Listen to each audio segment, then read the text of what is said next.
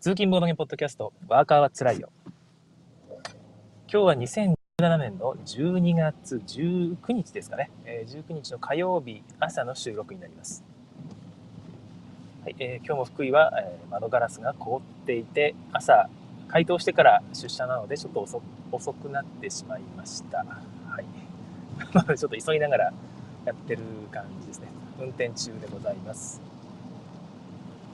昨日なんかね、そのマジェスティの話が少しネットで騒がれていましたよね。え騒がれていたというか、なんか、議論があったと。議論というか、まあ、なんていうのかよくわかんないな。つまり、人によって評価が分かれるねというところが少し話題になっていた感じでしたよね。私は昨日のポッドキャストでもお伝えした通り、まあ、そこまで高い評価ではないと。高い評価ではないというか、自分は面白かったし、いいんだけど、その買うまでに至らなかったし、ですよね。っていうところをお話ししていました。ただ、多くの方ですね、にはこれ僕受けると思っていますし、なんで特にオープン会みたいな、えー、誰とでもパッと遊ばなきゃいけない、遊ばなきゃいけないっていうか、いろんな人と遊ぶような場ですね。そういう場で遊ぶのにすごく適したゲームなんじゃないかなと思います。ルール量も適切ですし、ですね。はい。ということをお伝えしたんですが、結局、なんていうかな、最終的には好みの問題なんですよね。うん、別にその自分が、まあ、好きじゃなかったからといって悪いゲームではないという感じで、まあ、お伝えしたつもりなんですが、うん、評価が分かれるっていうのはある種当たり前な気がしますよねゲームですから、うん、いろんなものがある。ただ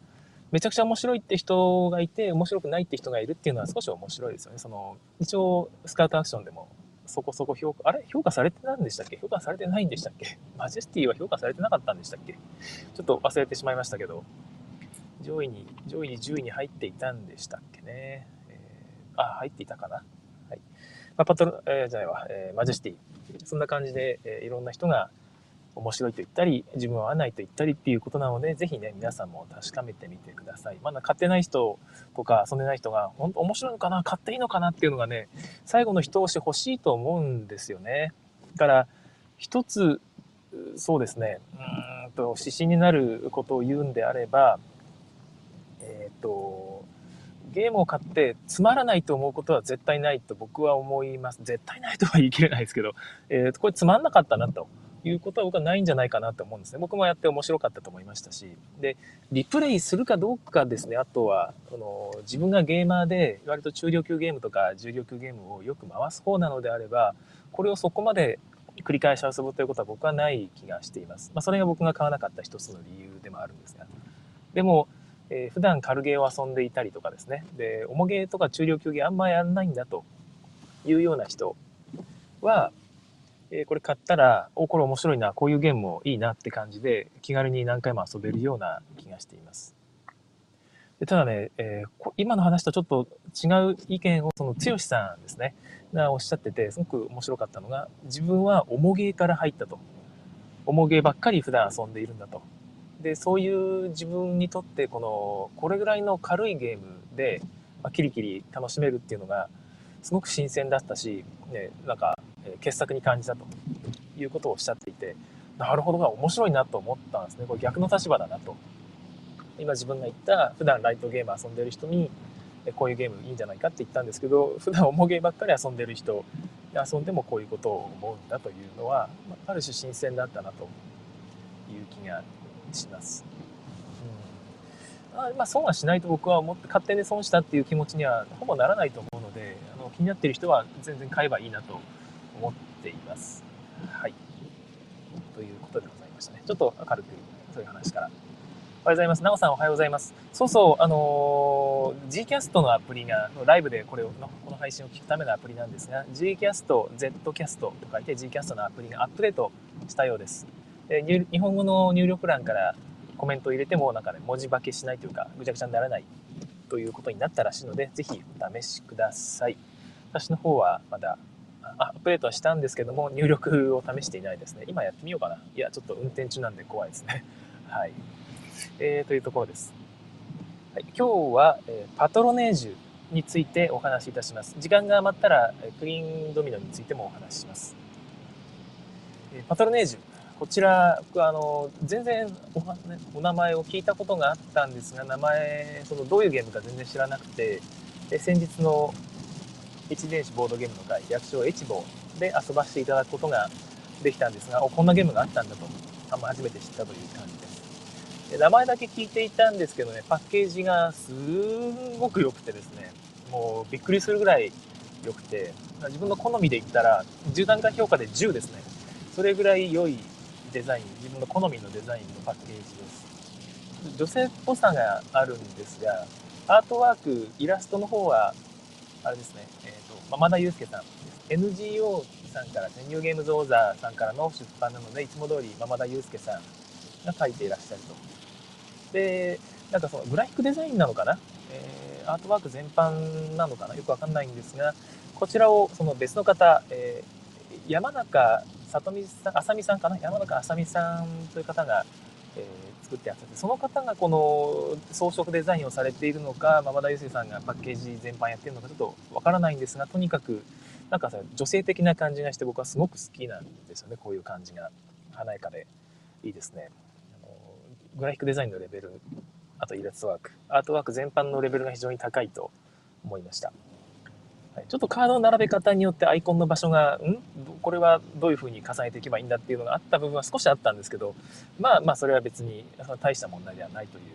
ところで、えー、非常に良かったですね。えー、こんな感じのゲームでどういうゲームかなと、まずそこで興味を引いたんですが、えー、芸術家に出資をするパトロンになると。だからパトロネージュですね。というゲームなんですね。芸術家を雇ってそこにお金をあげてで芸術作品を作らせると。作らせる作品が、えー、イラストイラストっていうか 絵画ですね。絵画を描かせる。あと彫刻だったかな？彫刻を作らせる。そして建物建築物を作らせるという3パターンがあります。で有名な実際に世の中に存在する有名な過去の建築物ですね。芸術的な建築物の名前ですとか絵画のねえイラストですとイラ名前ですとか。そういうものが、えー、出てきます、実際に。はい、で、雇える芸術家の名前も、まあ、いろいろと、なんかね、えー、レオナルド・ダ・ヴィンチとか、そういうものが出てくるんですね。その人を雇ったりして、自分の工房で絵を描いてもらうかと。そういう部分のフレーバーになっていて、まあ、その部分が好きな人はたまんないと思いますね。この辺の時代交渉というか、そのいわゆる裏付けですね。イラスト、芸術的な知識の裏付けの部分をこの山中さとみさん、中山さとみさんでしたけ？ど、ちょっとどっちか忘れてしまった。ごめんなさい。申し訳ないです。えー、が、えー、担当されていて、一応美術大学を出てらっしゃるということで、まあ、その辺もかなり本格的です。ルールブックの端末にその辺のね、いきさつとかが書いてあったりして、それも含めて楽しめる方は、2倍お得というところですね。僕はそこまでそんな、そういう部分は詳しくないので、このおすげえなすげえなっていうねそういう感動までは味わえなかったんですがあこの画家知ってるとかねこの絵知ってるっていうその有名な部分についてはいくつか出てきて結構ねテンション上がりましたよね、ままずそれだけでまず一つテーマとして面白いと。で遊んでいて、え非常にその気分に浸れるっていう部分であります。でまたその世界観にどっぷり浸れるような、まあ、豪華なアートワークそしてイラストレーションに加えてですね金貨がついてくると。お金を、ね、パトロネージなのでお金を投資するというゲームでですね、競りとかもあるので、お金というコンポーネントがゲームの中心の一つになってるんですよね。ですからこの部分を使いやすくするために、ある程度厚みがあって、重みがあって、で存在感があると。という割と綺麗な彫刻がされたコインがついてきます。これはボードゲームのについてくるコインの中でもかなりえー、まあ、なんですかね、存在感のある良いデザインの金貨なんじゃないかなと思いますね。これを触るためにゲームをやるというぐらいの勢いの存在感だと思ってください。さらにそれを入れておくための小皿がついてきます。これがアカシアの木製の小皿でしてね、茶色い、まあ、焦げ茶色の丸い器なんですよね。これがまた高級感があって良いというところなんですが、まあ、これがなんかね、NGO さんが公開されてるその日記ですね。日記で、えー、まあ、デザインに、ここにこういうアカシアの小皿を選ぶにあたった経緯なんか書かれているんですよ。っていうのは、このアカシアの小皿が必須であると、ゲームデザイン上。これがないとゲームがやりづらいという理由が書かれていて、あなるほどなと思った次第ですね。それぐらい、えー、コンポーネント豪華だし、えこれがあることでゲームがやりやすいというところを追求されているというところみたいなんですよね。はい。えー、それは僕はあの成功してると思います。あ、たくまんめみさんおはようございます。えー、周一小野さん、小野小野周一さんおはようございます。寒いですねということで、いろいろ苦心してやっとライブに入れました。ありがとうございます。たくみくん、えー、日本語入力がきちんとできるようになっている。おはようさんです。なんと、もうこれだけで安心でございます。ありがとうございます。はい、でパトロネージの漢字のルールどういう感じのゲームかってところなんですけども、えー、かんなんかねそのハトさんがインストされた時にこれ坊主めくりなのでそこはあのなんていうかご了承くださいという先にちょっと釘を刺されたというか釘を刺されたというかねその注意事項として通達されました。だからそこであのすごく見た目がかっこよくて本格的な見た目なので、えー、そのなんていうのかなガチゲーだというふうな印象を抱くかもしれないがゲームの根幹の部分は坊主めくりなので、えー、なんですかね、そこにあんまり期待しすぎないようにということだったんでしょうね。で、そこでちょっとね、ハードルが下がったのかですね、僕はなんか全然問題ないぐらい面白かったというか、ある種めちゃくちゃ面白かったですね。その、いや、全然その変な意味じゃなくて、普通にレベルが高いデベロップだし面白いなと思ったんですよね。まさに、まさに坊主めくり部分がこのゲームの肝となります。ボスめくりっていう方は僕なんか全然違う気がするんですが、とにか運要素なんですね。はい。えー、簡単に言うと、芸術家のカードを自分の工房に集めていきます。芸術家が集まると、その芸術家にアイコンが書いてあるんですね。赤、緑、青の3色のアイコンが書いてあります。もう何1種類ぐらいアイコンがあったりするので、それはまあどうでもいいとして、えーまあ、その赤を赤、青、なんだっけ、緑か、の3色のアイコンが1個だけ書かれていたり、2個書かれていたり、同じやつが2つ書かれていたり、3つ書かれていたり、もしくは複合でね、えー、1、青1個、赤1個、ね、緑2個みたいな、そんな感じのアイコンが書かれている画家もいると。もちろん1個だけ、青1個だけの画家もいるという感じになってるんですが、それはお金を使って競り合います、他の人と。で、最低金額が決まっていて、まあ、そういう3つとか4つアイコンがついてるやつは5とかするんですね。5金ぐらいかかるという感じになってるんですよね。で、最初の手番の人が5金以上置くと。5って書いてあるから。で、次の手番の人がそれ以上の競り、ね、を提示するということをぐるぐるやって、えー、最後まで残った人がそれを落札するという形の、えー、競り方式になっています。でお金は毎回全員7金ずつ持っていて、あの1ラウンド中に使ったやつをアカシアの小皿にチャリンと入れておくんですね、使った分は。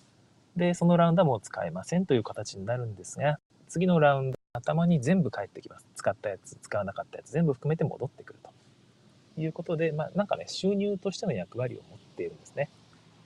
で使った分をしっかりアカシアの小皿に入れておいて隠しておくとでそれをまた全部ひっくり返して小皿の中身をジャーッと出すだけでそのリセットできるっていう部分が非常にゲームプレイに大事だと。これがもしなんか別のものだったらばいちいちね中から取り出したりするの大変だしジャーッと開けるっていうこともできないしといういうことで、えプレイを阻害するとこの辺でストレス感じてほしくないんだということでアカシアの小皿がついているとのことです。はいまあ、そんな感じで獲得したやつにアイコンがついてるわけですよ。それを集めて、え複数の画家の全てのアイコンを合計すると。でそうすると作れる作品っていうのが決まってくるんですね。これ、このレベル、青のレベルは、青が、青のアイコン5個までついた作品ならば作れると。で、緑の方は緑2までついたやつなら作れるよとかね、そういう感じで、この、この画家のグループはこういう作品を作れるっていうレベルが決まってきます。で作品の中には、美術レベル2、建築レベル2、そして、え赤は、赤は何だっけな。赤は、かは彫刻かな。彫刻レベル、まあ、3とかね、いうアイコンがついてるやつもあって、それが、それを獲得するには、まあ、それを美術品を完成するには、それだけの、最低でもそれだけのアイコンをそのグループ全体で持っていなきゃいけないという感じになっちゃうんですね。はい。で、じゃあ肝心のその美術品の完成をどうやってやればいいのかっていうところが、えー、僕が一番面白いと思っている部分の坊主めくりと言われていた部分ですね。坊主めくり、坊主めくりというか、えー、美術品の山札があります。ここからカードを、えー、何枚でもめくれると。でただし、基本は1枚で、それ以上めくりたかったら、さらにお金を追加で支払えば、プラス1枚、プラス2枚、プラス3枚ってこう、増やしていけるという感じです。この芸術家にはかなり期待しているんだと。で、だから、お金を5金投資するんだってやったら、6枚山札からめくれるわけですよね。だから山札から1枚、2枚、3枚、4枚、5枚、6枚ってめくると。その中に、まあ、それだけのインスピレーションを今回この芸術家グループは沸かせたと。これだけのアイデアをバーッと出したんだけど、実際にこの人たちが作れるのはどれだっていうのを見るわけですよね。と、やっぱり一番、あの、まあ、完成度が高いというか、勝利点が高いやつ、これ作れるって言って1枚選んで、今回のこの工房のグループの作品はこれですというふうに決まるという感じです。だから、えー、まあ、投資する金額に応じて確率が高まると良い作品を作れる確率が高まるという感じのゲーム性になっていてここがねかなりなんかねなんかギャンブル性が高いというかなんかワクワクするんですよね。気持ちが高まるし自分がパトロンになった気分で「お前ら期待してるぞ」ってこいつらは絶対やるやつらだと。だから俺は今回、えー、まあ、4金残りのお金全部ねこいつらに投資するんだというふうに決めて投資するじゃないですか。そしたらイン湧いたインスピレーションが全然作れないやつとかね、えー、青の1しかついてないやつとかね、勝利点 1, 点にしかならないようなやつばっかり、しょぼいやつばっかりがパパパパッと浮かんで、結局例えば何も作れなかったとか、えー、1点のやつしか作れなかったってなると、お前ら何なんだってね、えー、レオナルド・ダ・ヴィンチを抱えたこの工房が作ったやつが、こんなしょぼい彫刻1個かよってね、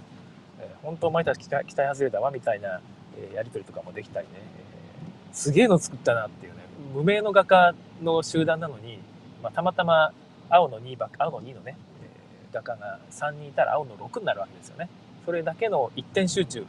建物一点集中の、えー、芸術家を集めた工房に、えー、まあ、例えば1枚だけもうお金ないから1件だけ投資して作ったらいきなり、ね、天国のものとかなんかねすごいのを作ったりするわけですよ、とか。えー、そういうのがあるとね、テっぱテンションそれはそれで上がる。こいつらやりやがったぞっていうね、そういう面白さがあったりしてね、盛り上がるんですよね。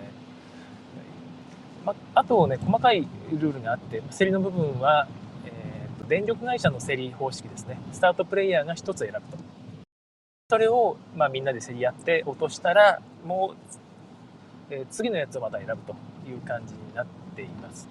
はい、で、スタートプレイヤーが落とさなかったら、どんどんじゃあ次これ、次これってやっていくんですよね。そんな感じでやっていくので、あのシステムは、まあ、鉄板なんですよね。もっといろんなゲームで、このメカニクス採用されればいいと思っていたので、こういうところでまた登場してよかったなと思っています。で、また工房の方はですね、え工房3つまで最大作れるんですね。で、それぞれに対して、えグループを3人まで雇うことができて、まあ、工房カードっていうのを3つまで横につなげていくんですね。で新しい工房を作るとまた新しい段がこのあと列というか、まあ、始めることができてそこにまた工房カードっていうのを3つまでこうつなげていくことができるとそういうのを、えー、最大3つですね。3工房を作ることができてそれぞれ 3×3 で 9, 9枚の、えー、芸術家カードをそこにこう入れてお部屋にこう入れていくことができるという感じなんですね。3人のチームを3セット作ることができると。でそれぞれのチームごとにさっき言った、えー、坊主めくりというか山札からめくっていくってことができるので、えー、3人まで増やそう3公募まで増やそうとするとちょっとそのどこにお金投資するかっていう部分ちょっと悩むんですよね。こいつらはまあうちのホープではないから、まあ、1金でいっかとか今回0金で頑張ってくれやとかねそういう感じの割り振りになりますがたくさん運営するならばやっぱり資金が必要になりますよね。でそこで面白いのが、えー、作った作品をまあ、貴族に献上すると勝利点になるんですが単純にお金として販売することができます、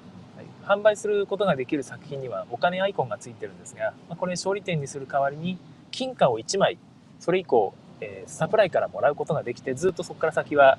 えー、7金が8金になると。でもう1個追加すると9金になるという感じで増えていくことができます。ただまあ無限に増やせないようにうまくされていて前に売ったやつよりも高い価値の美術品でないと売ることができないということになっているので、まあ、おいそれとパンパンパンパン売ることはなかなかできないと。増やして3金ぐらいかな。だから10金まで増やしたらもうそれ以上はなかなか難しいかなというところになっています。でさらに毎回のゲームを変えるためのランダマイザーというかゲームを少しね楽しむための仕組みとしてですねこれだけでも十分面白いのにさらに毎回ゲーム性を変えるために、えー、ルールが毎回2回2つ追加されます、まあ、ルールっていうのは、まあ、ボーナスカードのことなんですけども、えー、場に2枚出てそれによってゲームの展開が少し変わると。前回出たのが、えー、絵画の美術品の勝利点が1枚プラス1点されると。絵画が少し強くなるということですね。というカードとですねえーと、売却したカードの枚数が一番多い人に3点ボーナスゲーム終了時。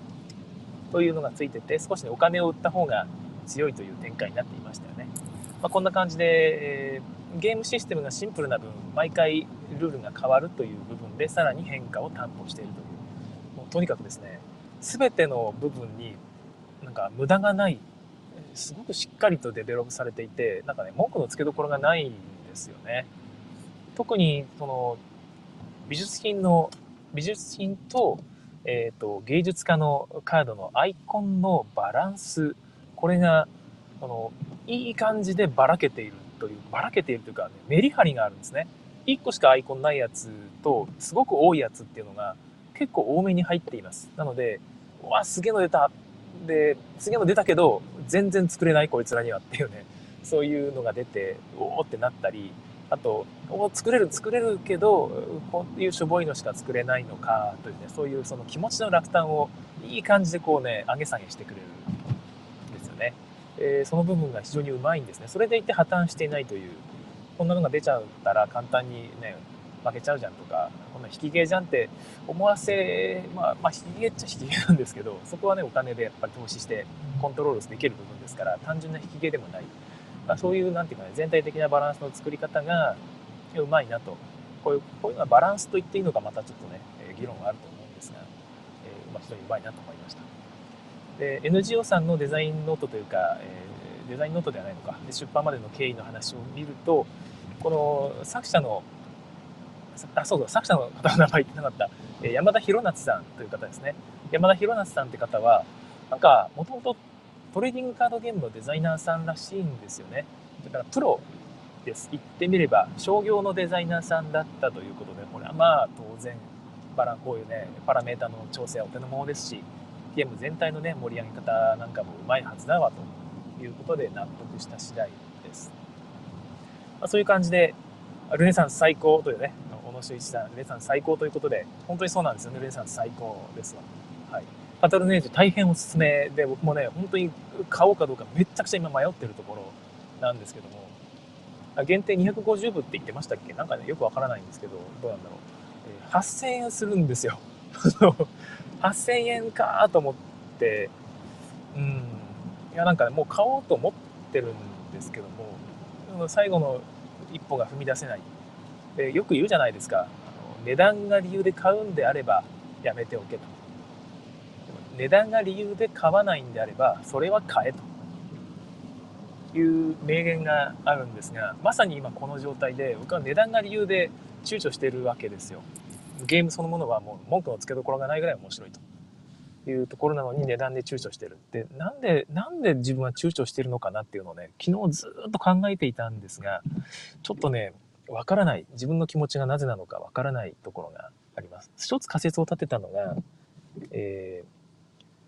やっぱりそのゲームが軽すぎる。さっき言った運要素ですよね。やっぱりカードをめくっていって、こう、でんでんでんでんでんでんでんでんでんでんでんでんって言って音楽流しながらカードをめくってるのがこう似合うぐらいの、えー、そういうなんかね、パーティー的な楽しみ方なんですよね、そこの部分っていうのは。それ以外はしっかりあれなんですけど、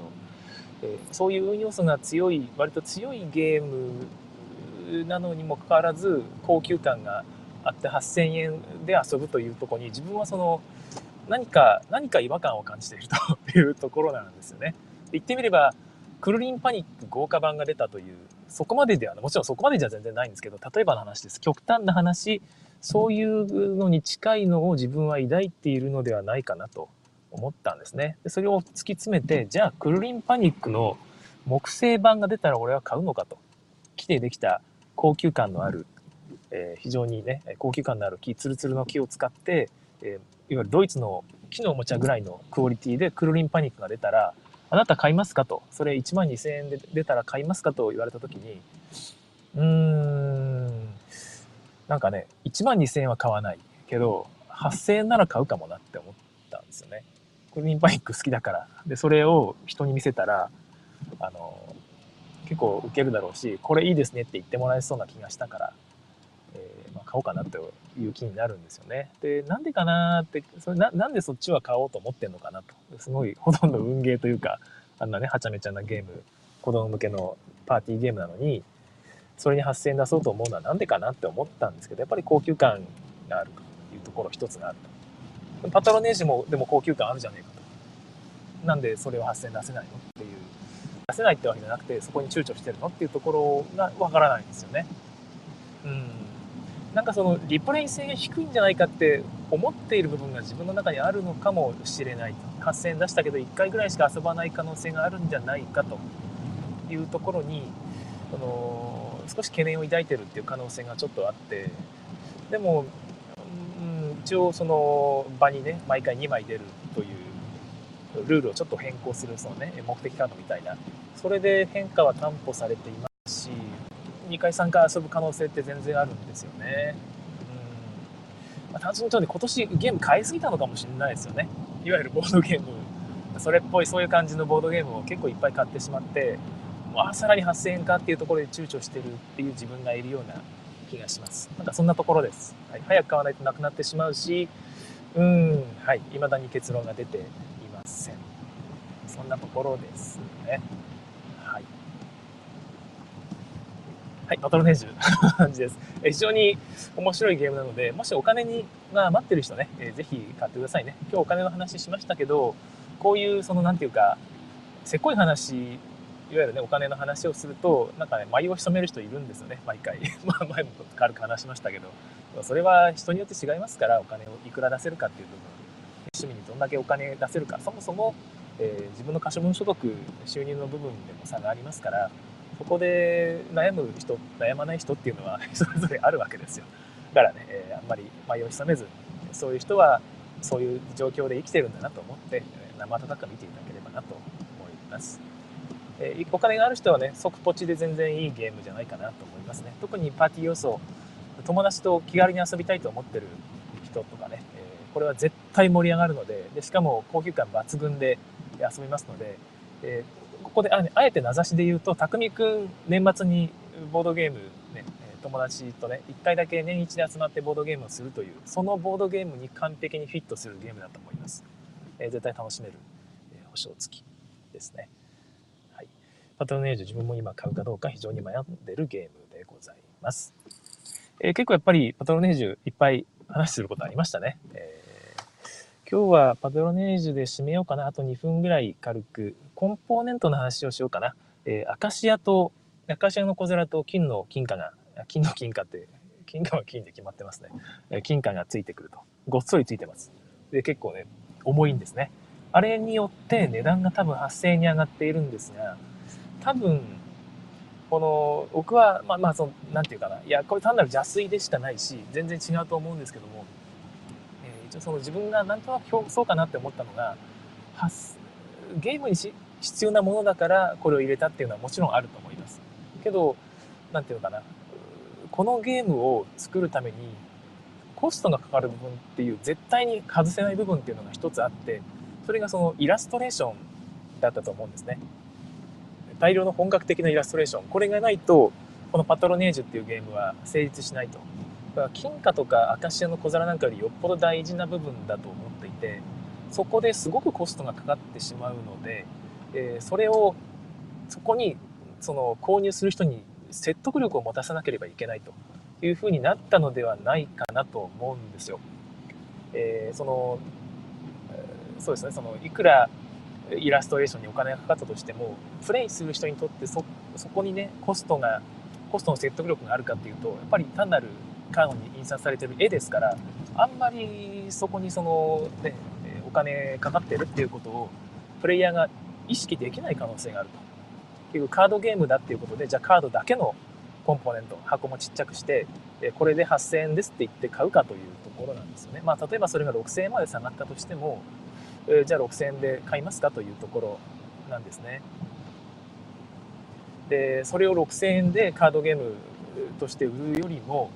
アカシアの小皿と金貨をつけて大きな箱に入れてねでダンという豪華版みたいな感じで8000円で売った方がこういう人にとって説得力のある値段になるのじゃないか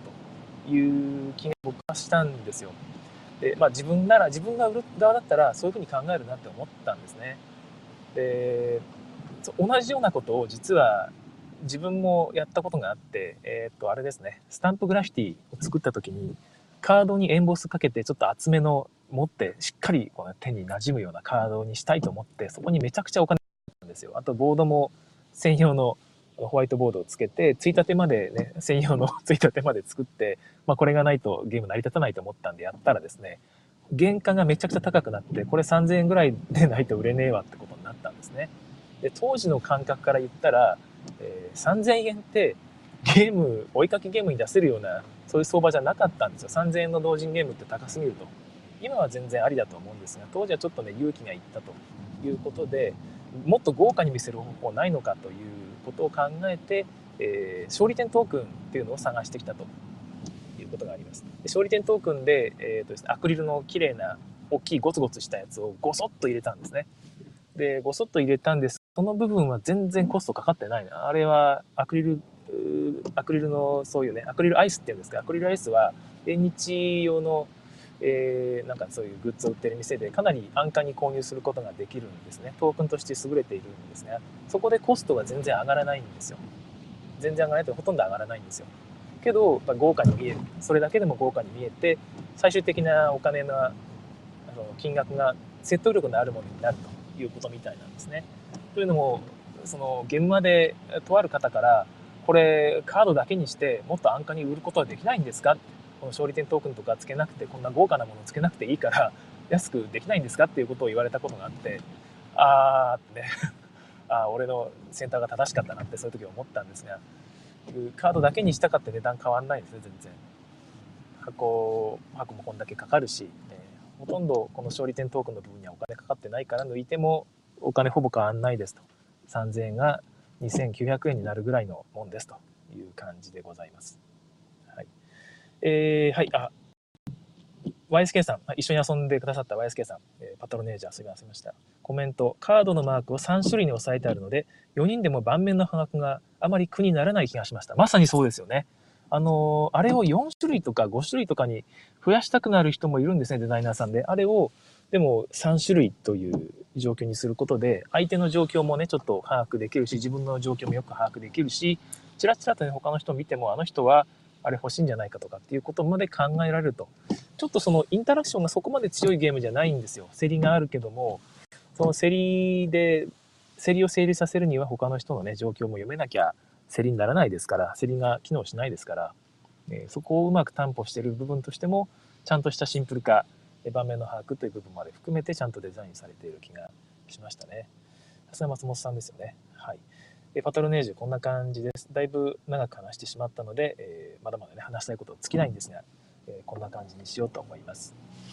はい、最後のお金の部分はあくまでもね、自分の勝手な 想像でですので、えー、NGO さんとしてはもちろんね、これ、この8000の内容全てが完成品であり、これ以外の選択肢は多分なかったというぐらいのものだとます。僕はこれ支持していますし、今、購入しようか悩んでるっていうのはもちろんそういうところですね。はい。え今日はパトロネージについてお話しさせていただきました。これから仕事の方、一緒に頑張って乗り切りましょう。仕事帰りに聞いてくださる方は、仕事お疲れ様でございました。それでは次回更新をお楽しみに。さようなら。